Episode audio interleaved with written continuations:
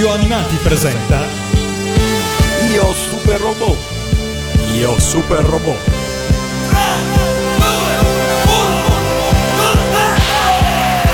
Il capitano Cosmos è ormai morto da più di un anno. Ha cercato in tutti i modi di diventare il dittatore del piano Prometeo e la sua ambizione lo ha portato alla morte. È morto da traditore qual era, quale è sempre stato, traditore, sporco traditore!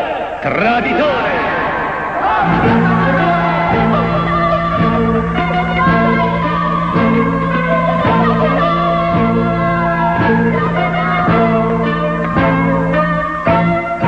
Non dimenticherò mai l'incidente di mio padre. Diventerò un bravo pilota per cancellare l'onta dal nome di mio padre.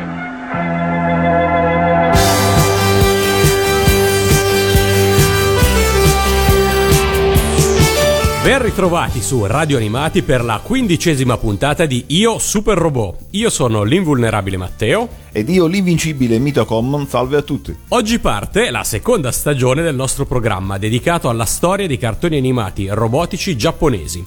E lo facciamo parlando di... Daiku Mariu Gaikingu, qualcosa tipo il drago celeste Gaiking, da noi Gaiking, il robot guerriero, serie animata del 76 prodotta dalla Toei Animation su idea originale di lo diremo tra poco. Sigla.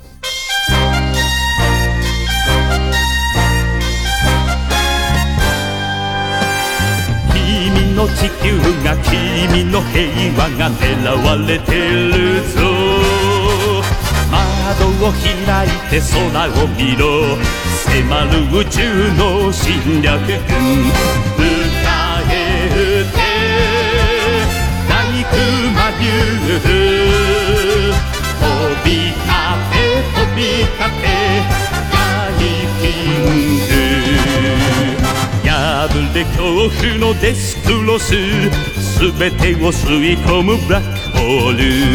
私はしないぞ君の未来。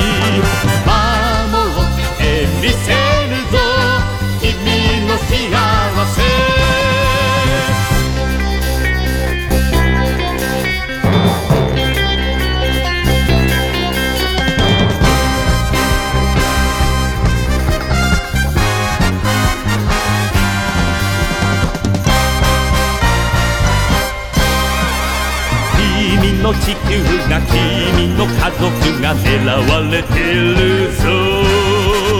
耳を澄ませば屋根の上うなる不気味なグロテスカ古い立て大熊竜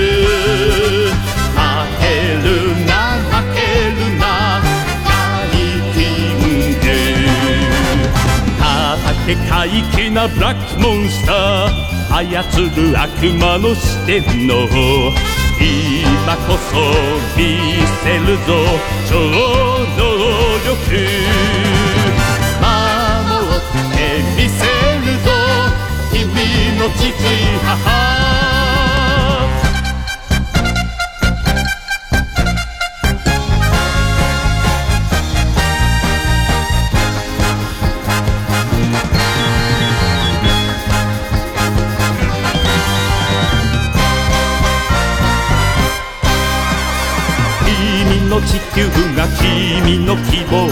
が狙われてるぞ。若く豊かなこの星を襲う無法な侵略軍。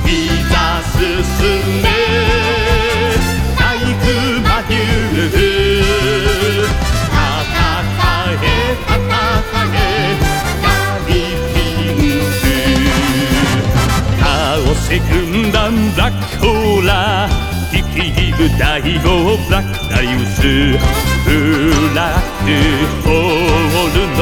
魔力をさえ。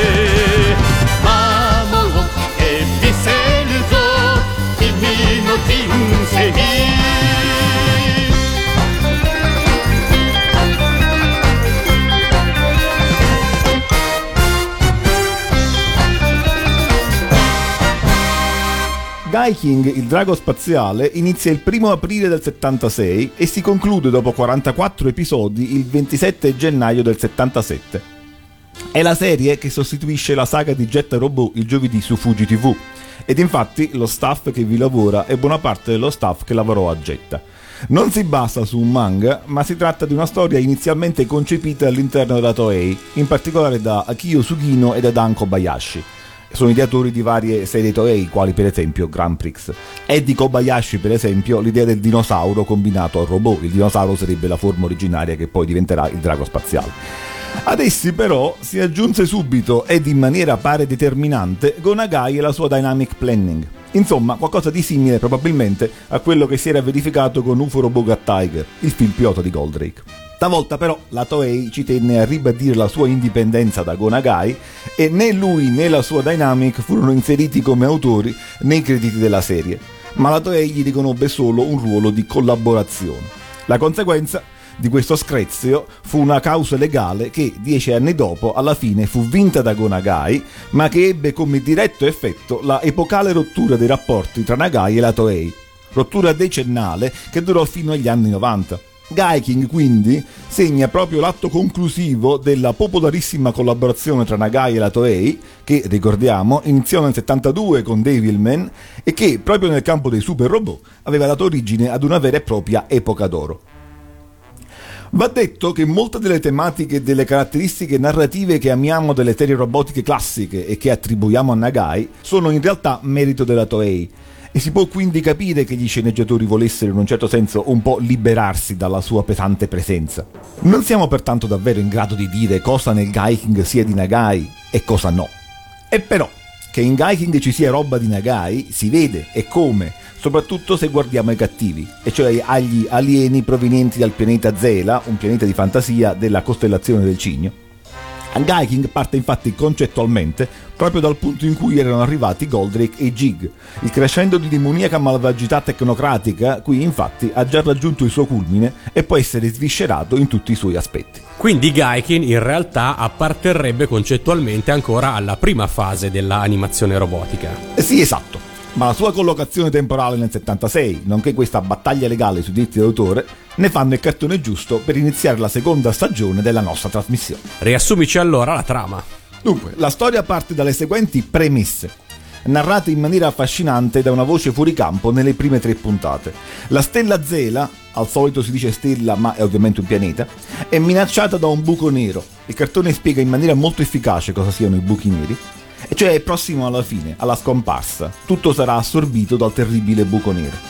Per cercare di salvarsi, gli abitanti di Zela, che intanto si erano rifugiati in gigantesche città sotterranee, ricorrono alla loro avanzata tecnologia e ripongono tutte le loro speranze in un gigantesco robot cosciente, quindi un gigantesco androide, e a lui e alle sue decisioni affidano la propria vita.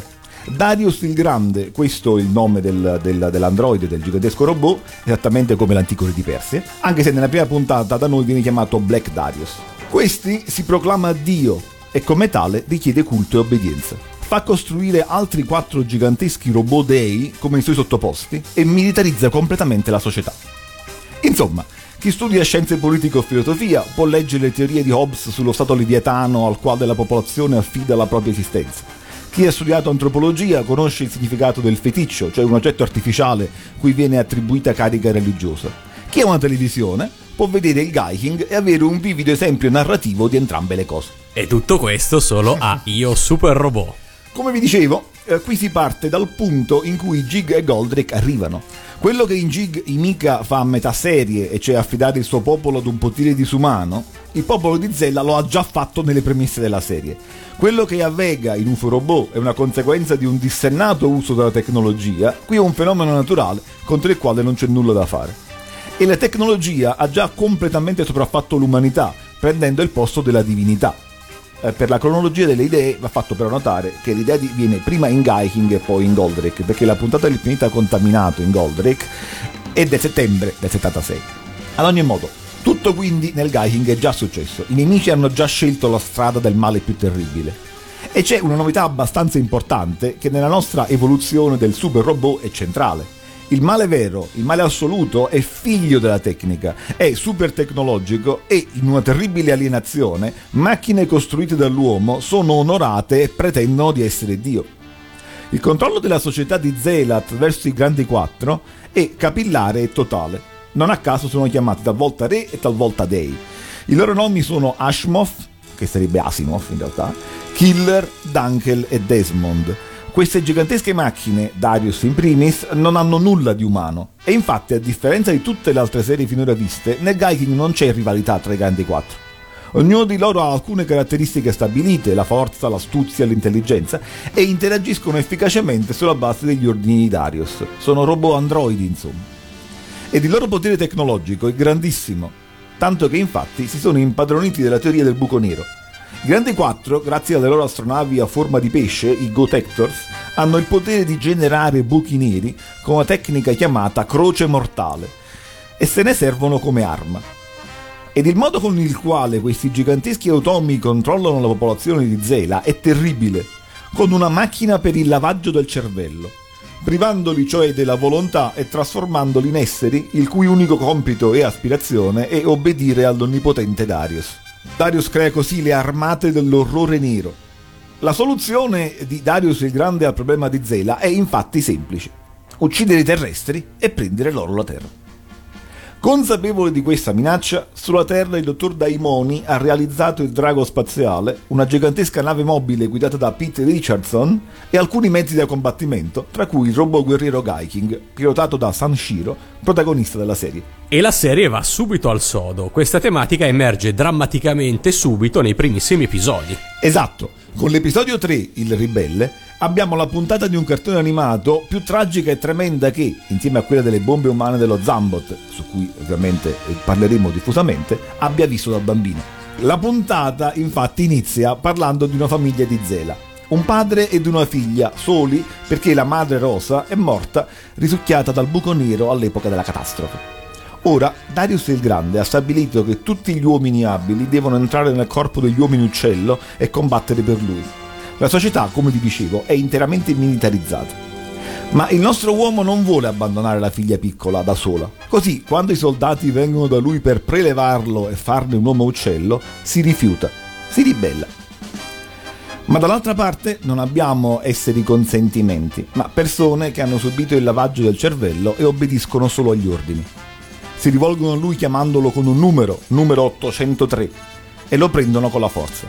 La bambina interviene piange, lasciate stare il mio papà, grida, ma, zac, un ufficiale si gira e freddamente la uccide davanti agli occhi del padre, che viene portato via e sottoposto al lavaggio del cervello. La tragedia ha una conseguenza imprevedibile. L'odio di quest'uomo per Darius è quello che gli permette di preservare la coscienza e di resistere quindi al lavaggio del cervello. Questa è la fabbrica che costruisce gli uomini uccello. Qui viene effettuato il lavaggio del cervello alla gente. La coscienza viene sostituita con lo spirito combattivo e vengono tutti trasformati in veri robot mediante lo sviluppo del sistema nervoso e dei muscoli.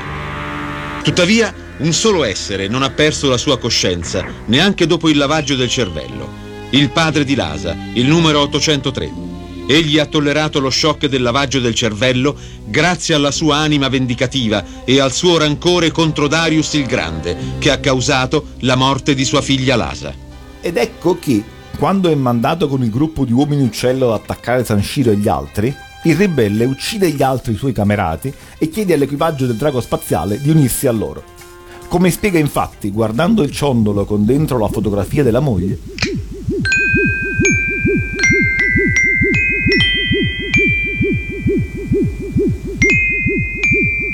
Darius, ti odio.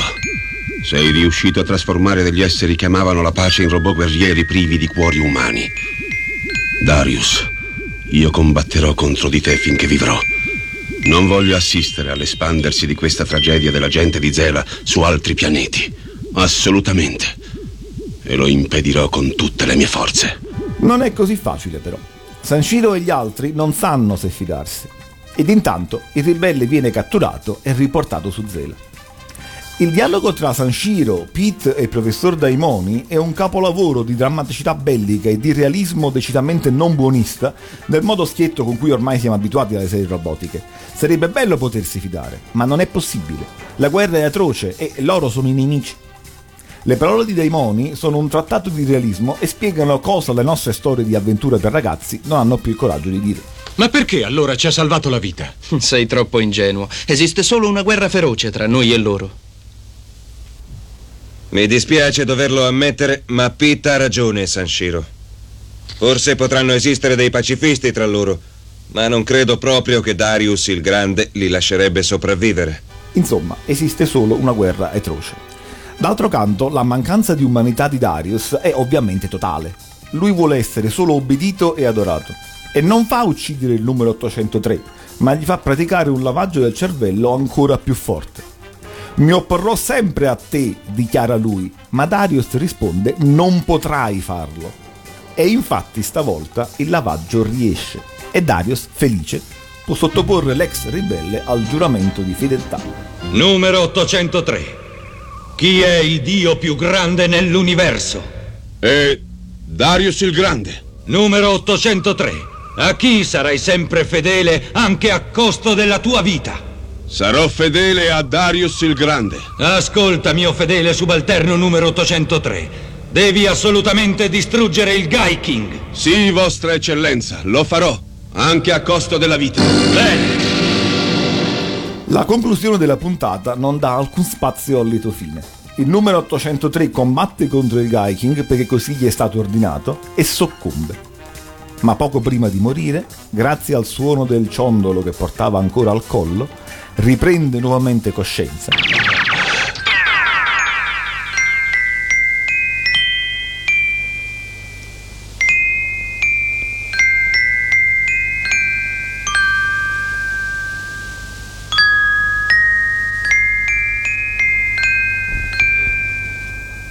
Devo combattere.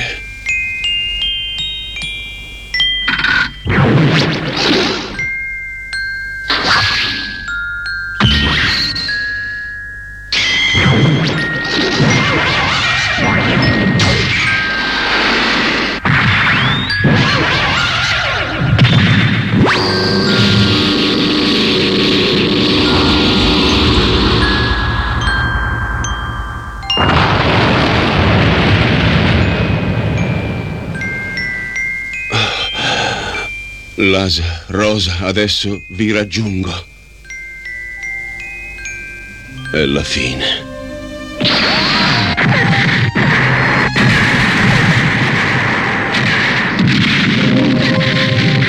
Potete quindi ben immaginare come mai questa puntata, che termina con Sanshiro che grida il suo odio contro Darius per questa inutile guerra, da piccolo mi terrorizzò tanto che per mesi ebbi paura di rivedere il Guy in televisione. Ma ogni volta che la rivedo da grande, e lo faccio spesso, non riesco a non riflettere su come questi 25 minuti siano estremamente efficaci nello spiegare cosa significhi il totalitarismo tecnocratico molto meglio di volumi e tomi scritti da saggisti o politici. E come il lavaggio del cervello, ancora più forte per quelli che mostrano resistenza, tanto da farli diventare soldati ancora più obbedienti, sia drammaticamente simbolico di ogni propaganda mediatica. どんな鋭い月でさえいつか破れる時もある。ああただ一つただ一つ。俺の小さな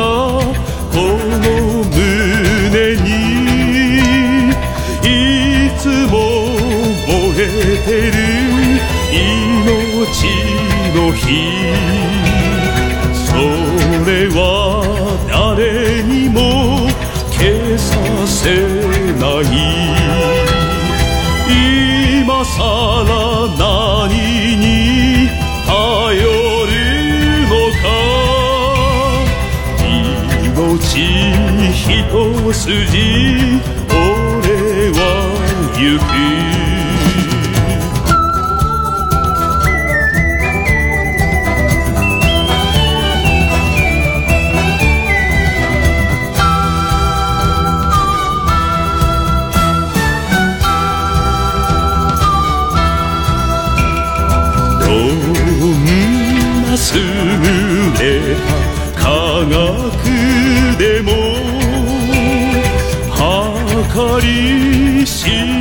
れないこともある。ああただ一つただ一つ。明日の明るい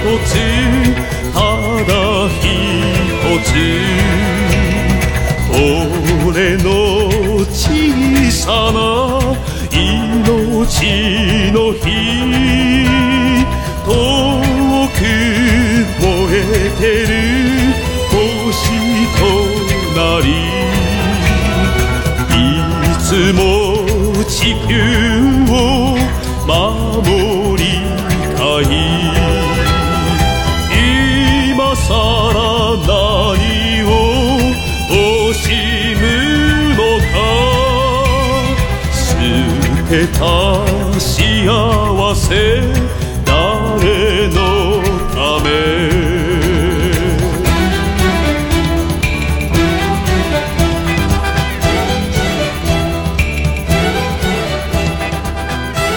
Torniamo alla trama del Gaikin e ai suoi protagonisti. Proprio perché la serie parte da premesse più radicali eh, rispetto a quelle che abbiamo visto, qui sono i nemici a attaccare direttamente il protagonista. Né c'è un particolare segreto sulla base dei buoni, come nella maggior parte delle serie finora viste.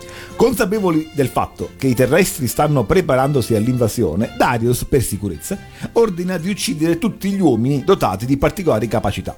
E tra questi Sanshiro Tsubabaki, Tsubabuki nell'originale, da noi è erroneamente letto all'inglese.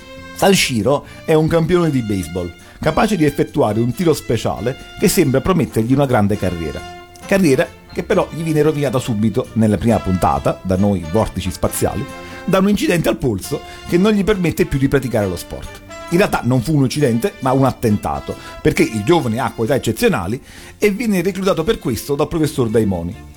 Grazie alla sua abilità e preparazione, Sanshiro infatti può pilotare il Gaiking, il robot guerriero, in maniera estremamente più efficace di chiunque altro, come mostra la seconda puntata, il colpo magico di Sanshiro.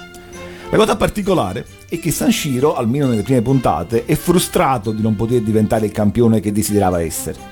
Anche dal, dal lato dei buoni, dunque, il Gaiking è da subito drammatico, perché la molla che spinge il protagonista a lottare non è la voglia di difendere l'umanità o di vendicare i propri simili, ma la frustrazione.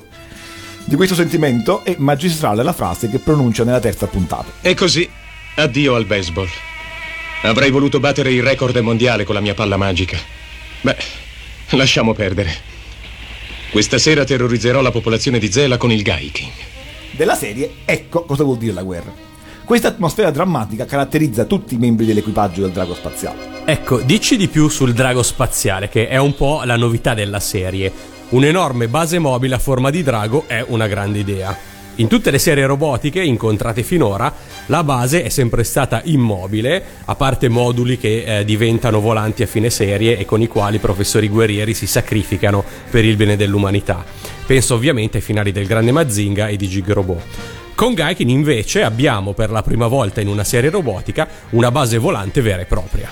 Sicuro, il Gaiking ha una formula originale nel rapporto tra protagonisti, comprimari, robot e base. Sanshiro pilota il Gaiking, ovvero il robot combattente, che però non è l'unico, ma solo il principale mezzo ospitato all'interno di un gigantesco drago meccanico volante, il drago spaziale appunto, come lo abbiamo chiamato noi. Il drago spaziale è capace di volare ed è dotato di una forma abbastanza spettacolare di barriera, la protezione ad avvolgimento con la quale il drago si chiude nella caratteristica forma d'anello del circolo del drago, e del resto una tipica simbologia, così proteggendo la parte inferiore che è la più esposta.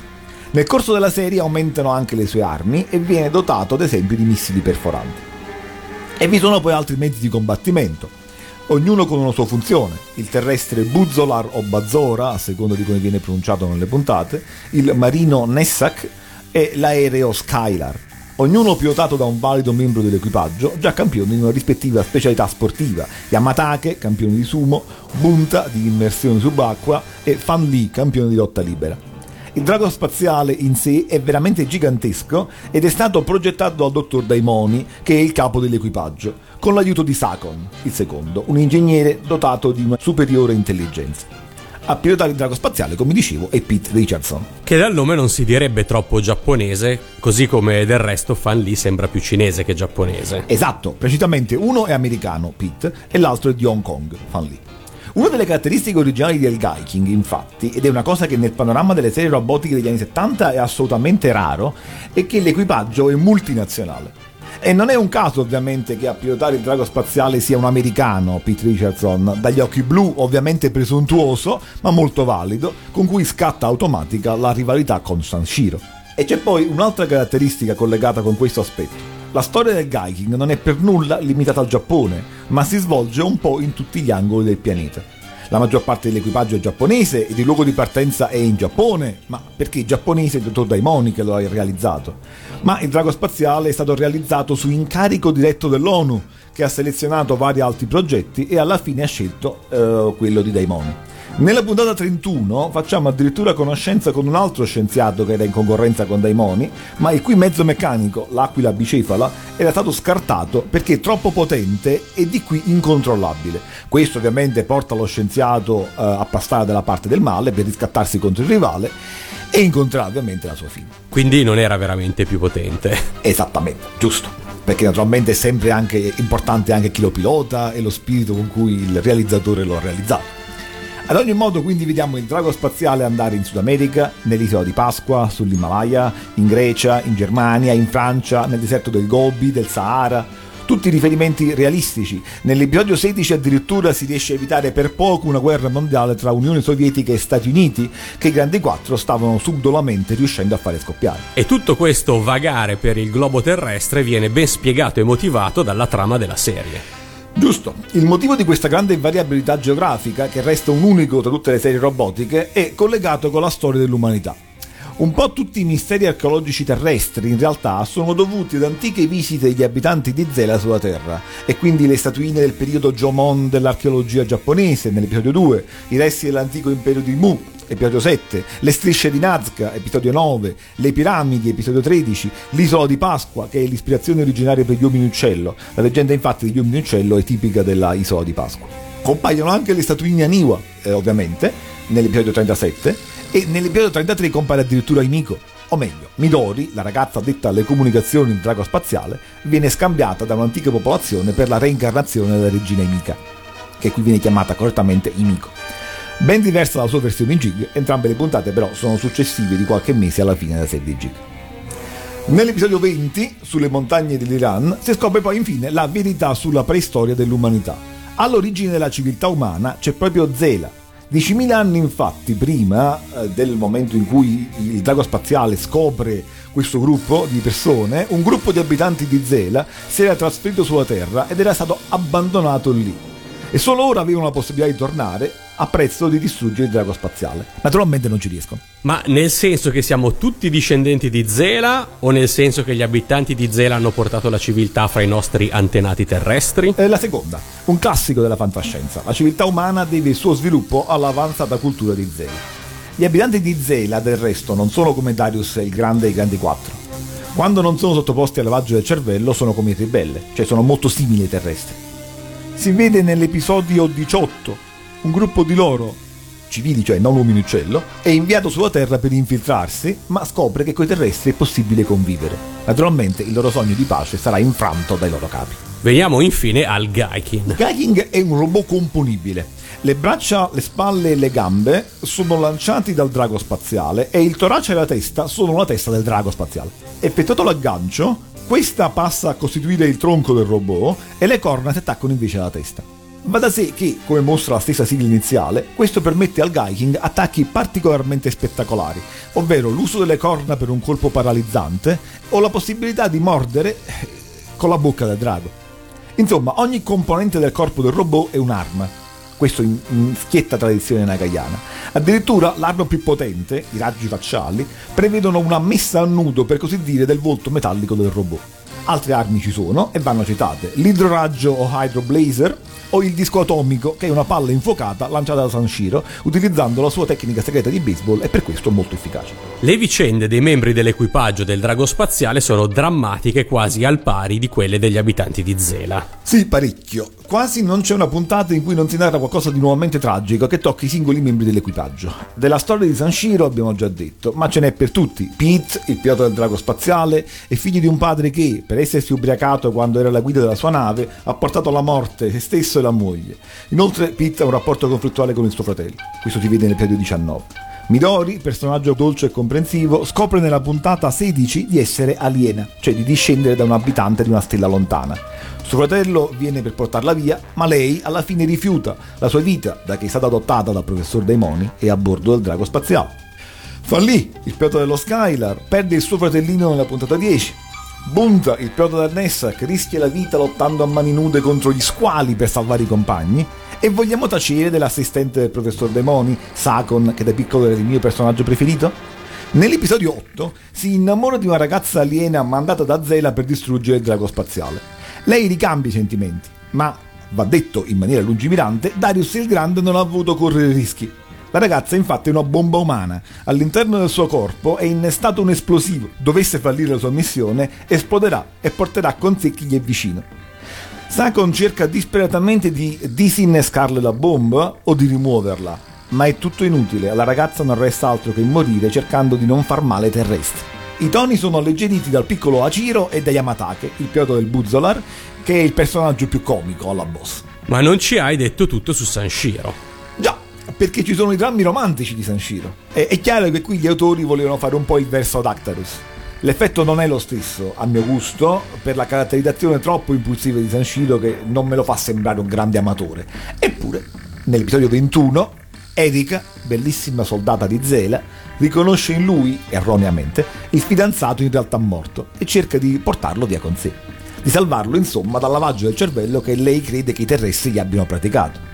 Ovviamente il finale è drammatico perché lei, subito il lavaggio del cervello invece, non può far altro che lottare contro Sanshiro, che intanto, tra l'altro, se ne è anche innamorato. E Erika muore combattendo a Parigi a Mont Saint-Michel.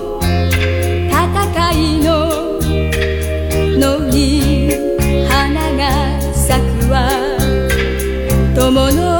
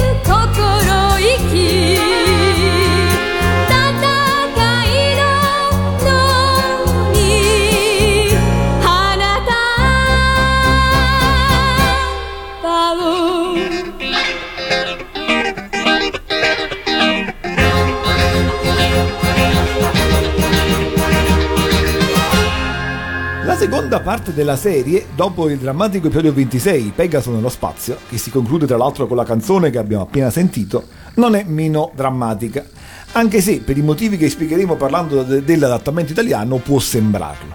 In realtà, tra tutte, una puntata è particolarmente interessante perché ricorda in maniera impressionante il Gut Tiger, cioè il film pilota di Goldrake, e ci mostra quindi come lo staff Toei fosse sostanzialmente affezionato a sviluppare questa storia. La puntata 40, da noi la Rosa Smeraldina, è una puntata ben sceneggiata e con un tono da film romantico. Imelda, una bellissima donna, ha catturato il cuore di Sanshiro. E anche lei lo ama. Lei però è una principessa proveniente da un lontano pianeta minacciato da una nube tossica. E Darius il Grande ha promesso al re di quel pianeta di aiutarli a rimuovere la nube, a patto che la principessa, a bordo della sua potentissima astronave a forma di rosa smeralda, distrugga il drago spaziale. Imelda però non vuole uccidere Sanshiro. Gli propone così di seguirla e di salvarsi con lei. Sanshiro contropropone, combatte Darius insieme a me, ma Imelda non può farlo, deve salvare il suo popolo e i suoi cari. La battaglia si rivela dunque inevitabile. La trama, come notate, è insomma molto simile al Gut Tiger, tanto più che Imelda è disegnata in maniera similissima a Telon. La conclusione della puntata è molto bella ed è degna del Gaiking. Imelda sta avendo la meglio, ma a un certo punto esita. E da quel punto entra in scena la malvagità disumana caratteristica dei grandi quattro di Darius. Senza alcun motivo, per pura crudeltà, le rivelano che la nube sul suo pianeta l'avevano mandata loro e che comunque tutto è inutile perché le armate dell'orrore nero hanno già distrutto il suo pianeta. La tragedia insomma è al culmine. Cosa può fare Imelda? Vendicarsi. Trasferisce tutta la sua energia della sua astronave al Gaiking, che intanto stava soccombendo, permettendogli di distruggere il mostro nero. Ma così però sfiorendo, proprio in senso letterale, ovvero consumando tutta l'energia vitale che teneva in forza l'astronave e in vita lei, e salutando il suo amore, Sanshiro muore. La storia di Daisuke e Telonna in Gut Tiger ha quindi ispirato sia la storia di Actarus e Rubina in Goldrake, sia la storia di Sanshiro e Imelda in Gaikin. Sai quale di queste due arrivò per prima in tv? Eh, più che ispirato, credo che siano proprio gli stessi autori. Del resto il regista della puntata è lo stesso che direste l'episodio pilota di Goldrake. Comunque, sì. La Rosa Smeralda andò in onda il 30 dicembre del 76, mentre la Rivoluzione nello spazio, cioè la puntata di Rubina all'interno di Goldrake, è del 13 febbraio del 77. Forse anche per questo hanno variato la trama, nonché i disegni di Rubina. Anche se però ovviamente l'idea di Rubina era già nell'aria all'inizio, già all'inizio della serie di Goldrake. Arriviamo dunque al temuto momento spoiler di Io Super Robot. Come si conclude il Gaikin? Beh, ci si potrebbe aspettare un finale tragico da quanto finora detto, ancora più cubo e terribile, e invece no. Il Gaiking termina con la speranza, e questa è una cosa particolarmente delicata. Infatti non tutti gli abitanti di Zela sono d'accordo con Darius, questo lo sapevamo, ma quello che ancora non si sapeva è che, è raccontato nel penultimo episodio, il 43, c'è uno scienziato di Zela che aveva lavorato ad un modo per salvare il pianeta a prescindere da Darius.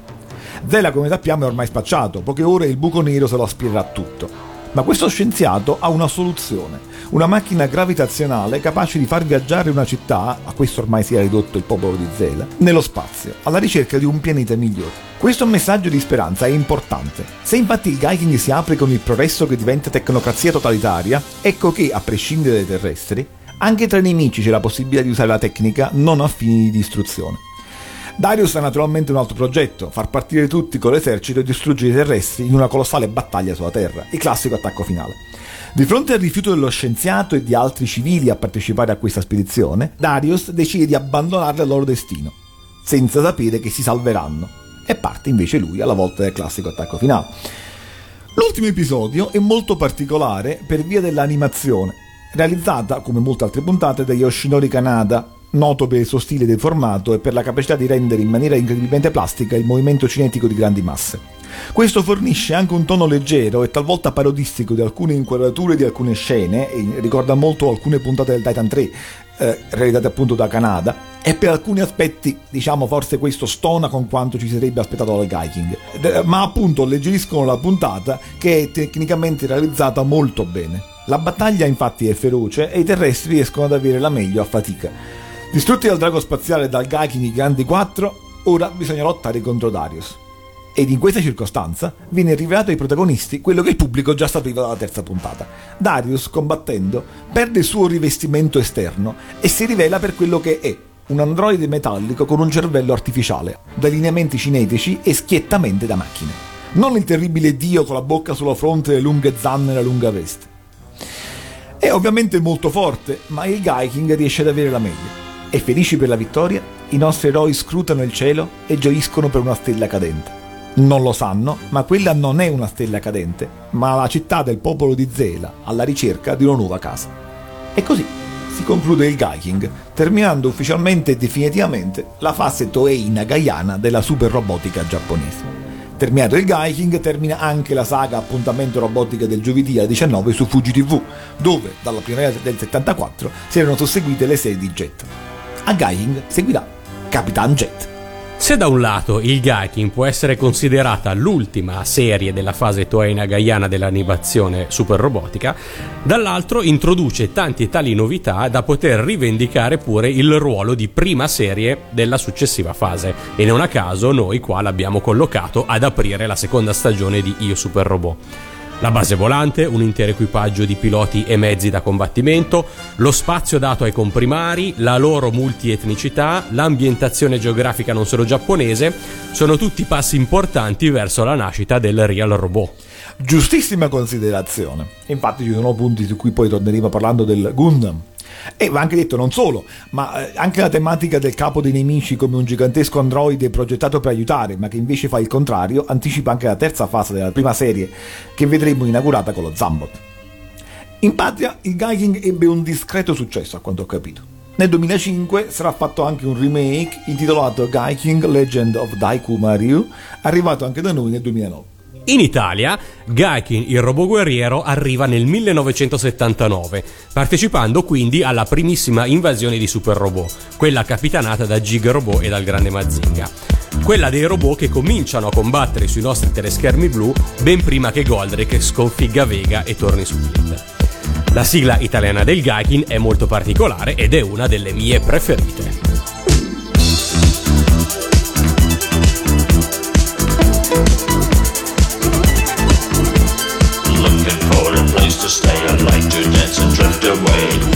I'm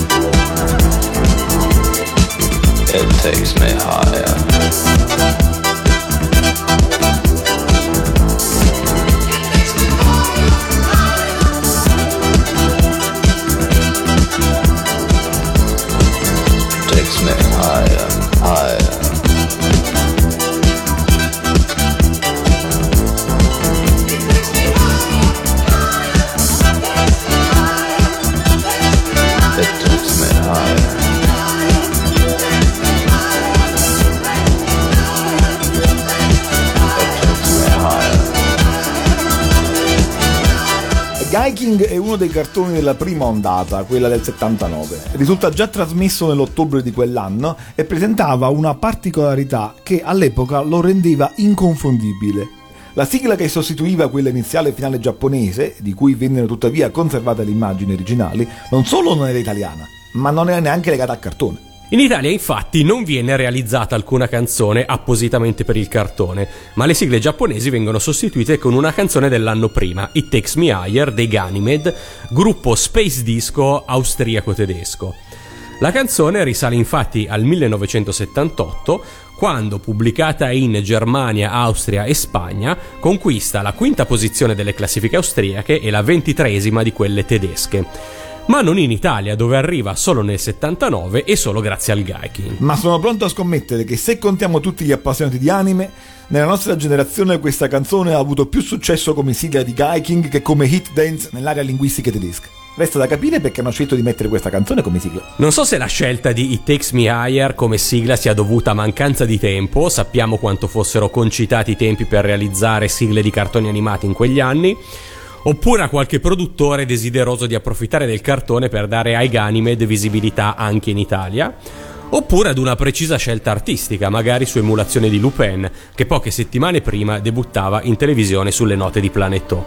Anche perché, cosa c'è di meglio di una canzone space disco per fare da sigla ad una serie robotica con invasori spaziali? Giusto. Che It Takes Me Higher fosse una canzone dance lo scoprì tuttavia solo in età matura, quando capii che il testo dice I'm looking for a place to stay, I like to dance and drift away, cioè qualcosa del tipo cerco un posto dove stare, amo ballare e lasciarmi trasportare via. Di sicuro però, nella mia percezione da bambino, così come per Planet del resto, It Takes Me Higher non aveva nulla a che fare con le discoteche a luci stroboscopiche, ma mi trasmetteva interamente tutto il mistero delle missioni del drago spaziale e soprattutto le inquietanti minacce dei mostri dell'orrore nero. Lo stesso per me. It Takes Me Higher mi ha sempre trasmesso una simile inquietudine e quei versi dal significato oscuro, non sapevo l'inglese, e dalla voce robotizzata mi sono sempre suonati come minacce di invasione da parte di Darius e le sue armate. Quindi, se l'abbinamento Gaikin It Takes Me Higher è frutto di una scelta artistica, senza esitazione io la promuovo.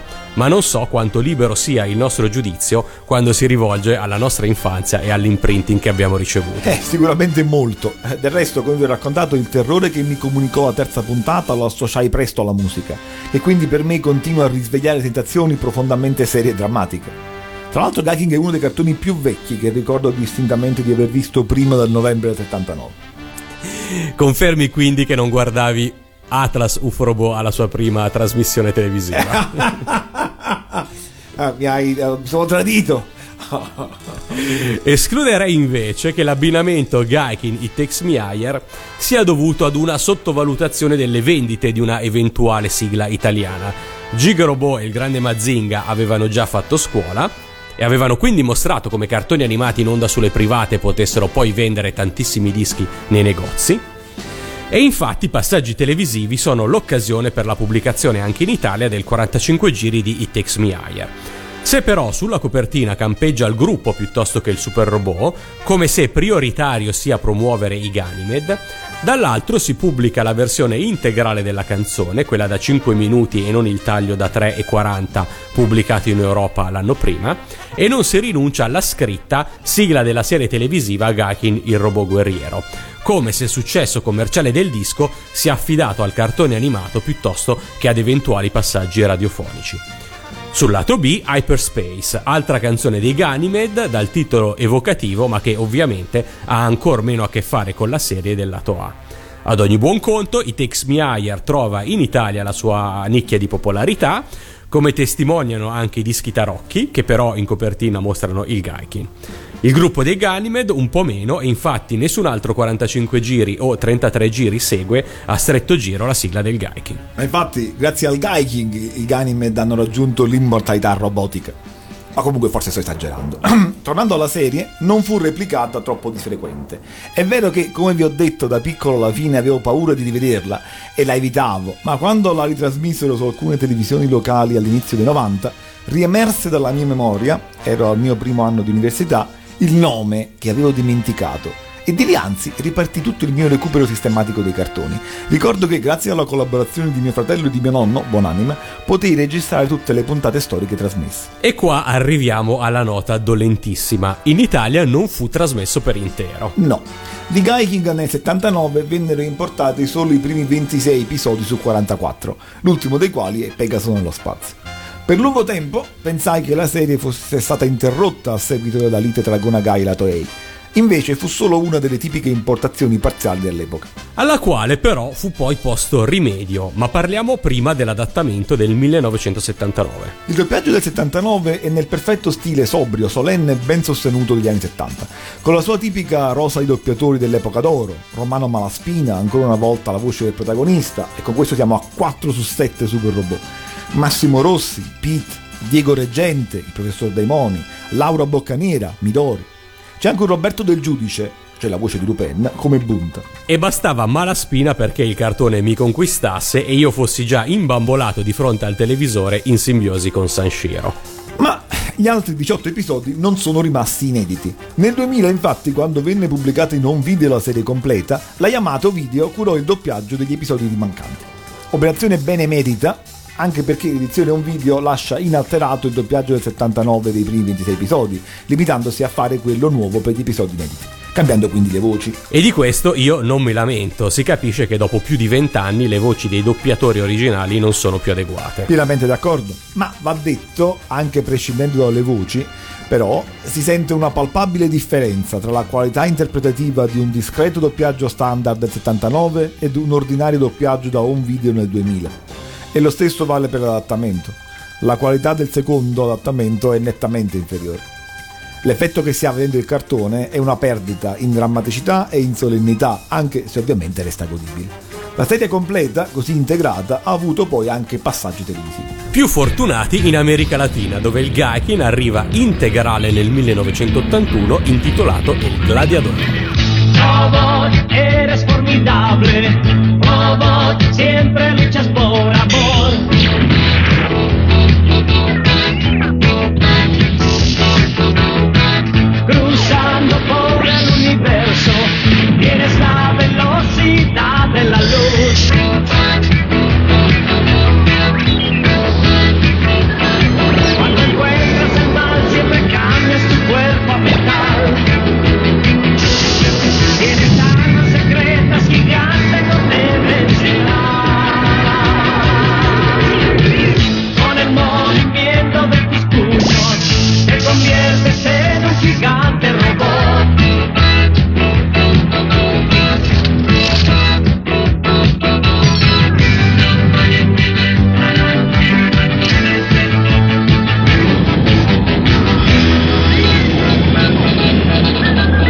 Esattamente come G-Grobo e il Vengador, arriva Gaiking e Gladiador. Arriva in America Latina nel contenitore è il Festival de los Robots. E come per Gig, la sigla iniziale latinoamericana è quella che abbiamo appena ascoltato, ovvero la sigla iniziale del contenitore, comune a tutte e quattro le sue serie, Gig, Gaikin, Jakin e Starzinger. La canzone si intitola Robots Eres Formidable, è firmata da Shuki Levi e da Juan Guglielmo Aguirre ed è cantata da quest'ultimo sotto lo pseudonimo di Capitan Memo. E cosa vuol dire Robot Series Formidable? Robot siete formidabili. Multinazionali anche noi. La sigla finale del Gaikin, esattamente come per Jig, è invece una canzone originale dedicata al super robot, sempre firmata da Shuki Levi e da Aguirre, sempre cantata da quest'ultimo, sempre sotto lo pseudonimo di Capitan Memo.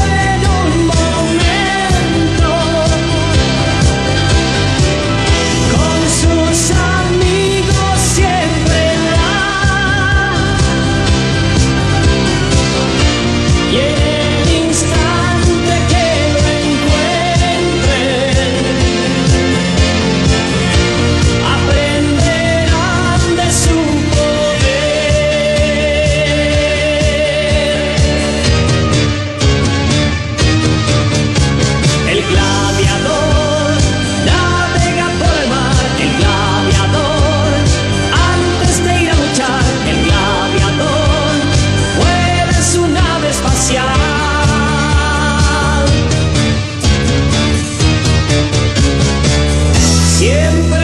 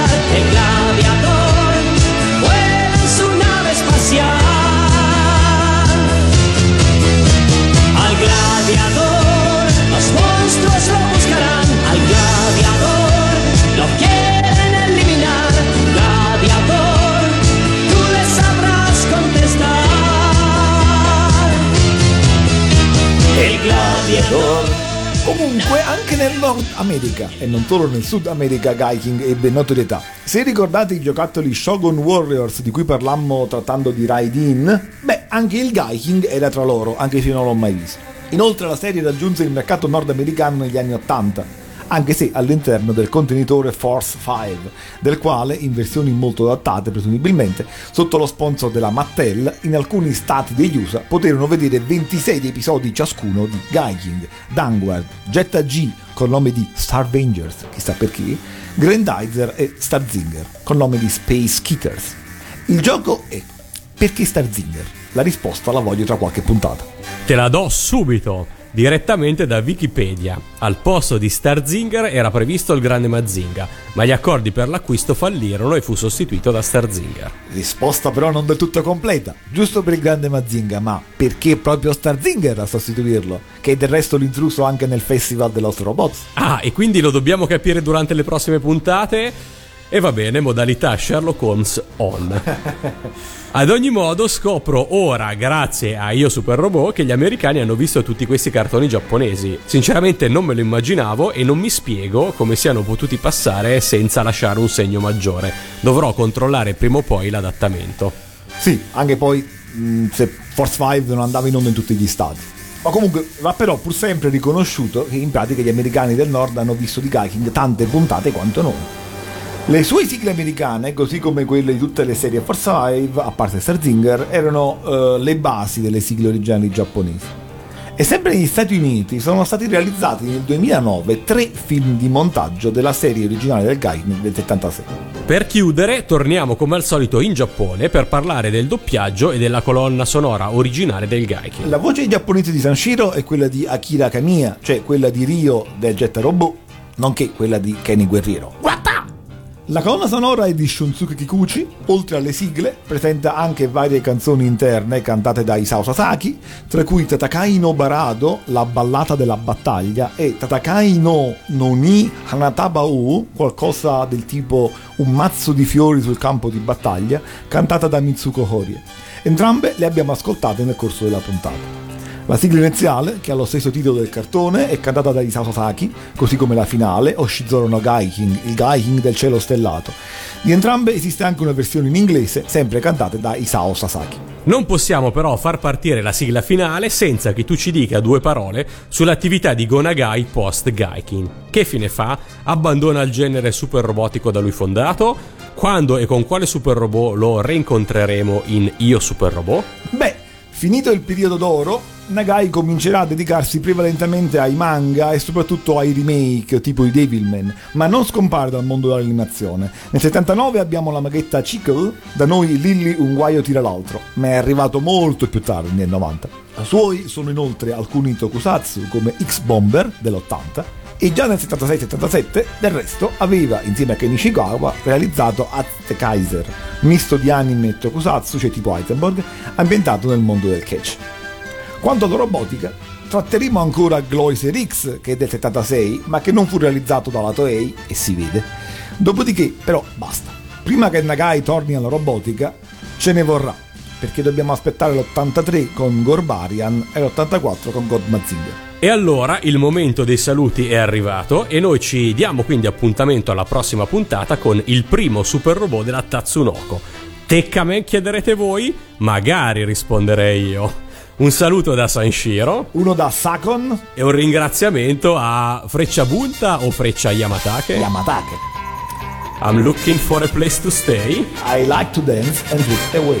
遠い流れ星に 願いをかける。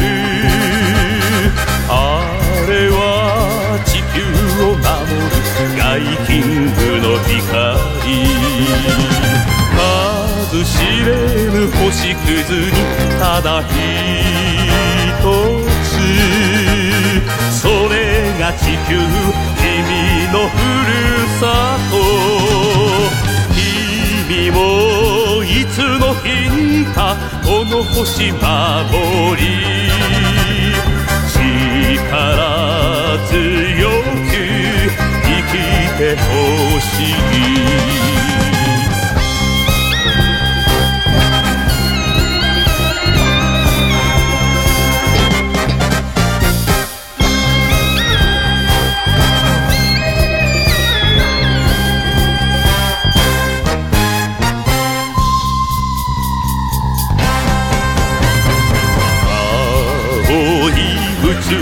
果てはるかに響く。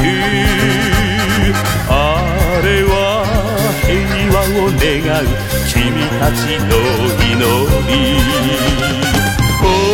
惜しくも侵略に立ち向かう。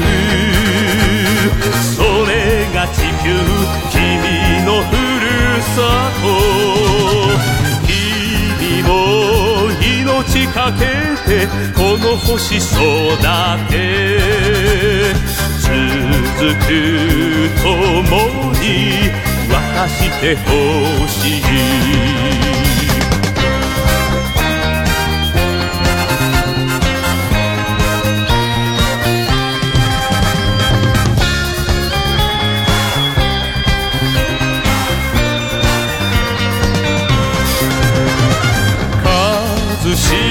ぬ星屑にただ一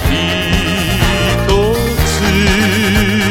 それが地球君のふるさと。君もいつの日にかこの星守り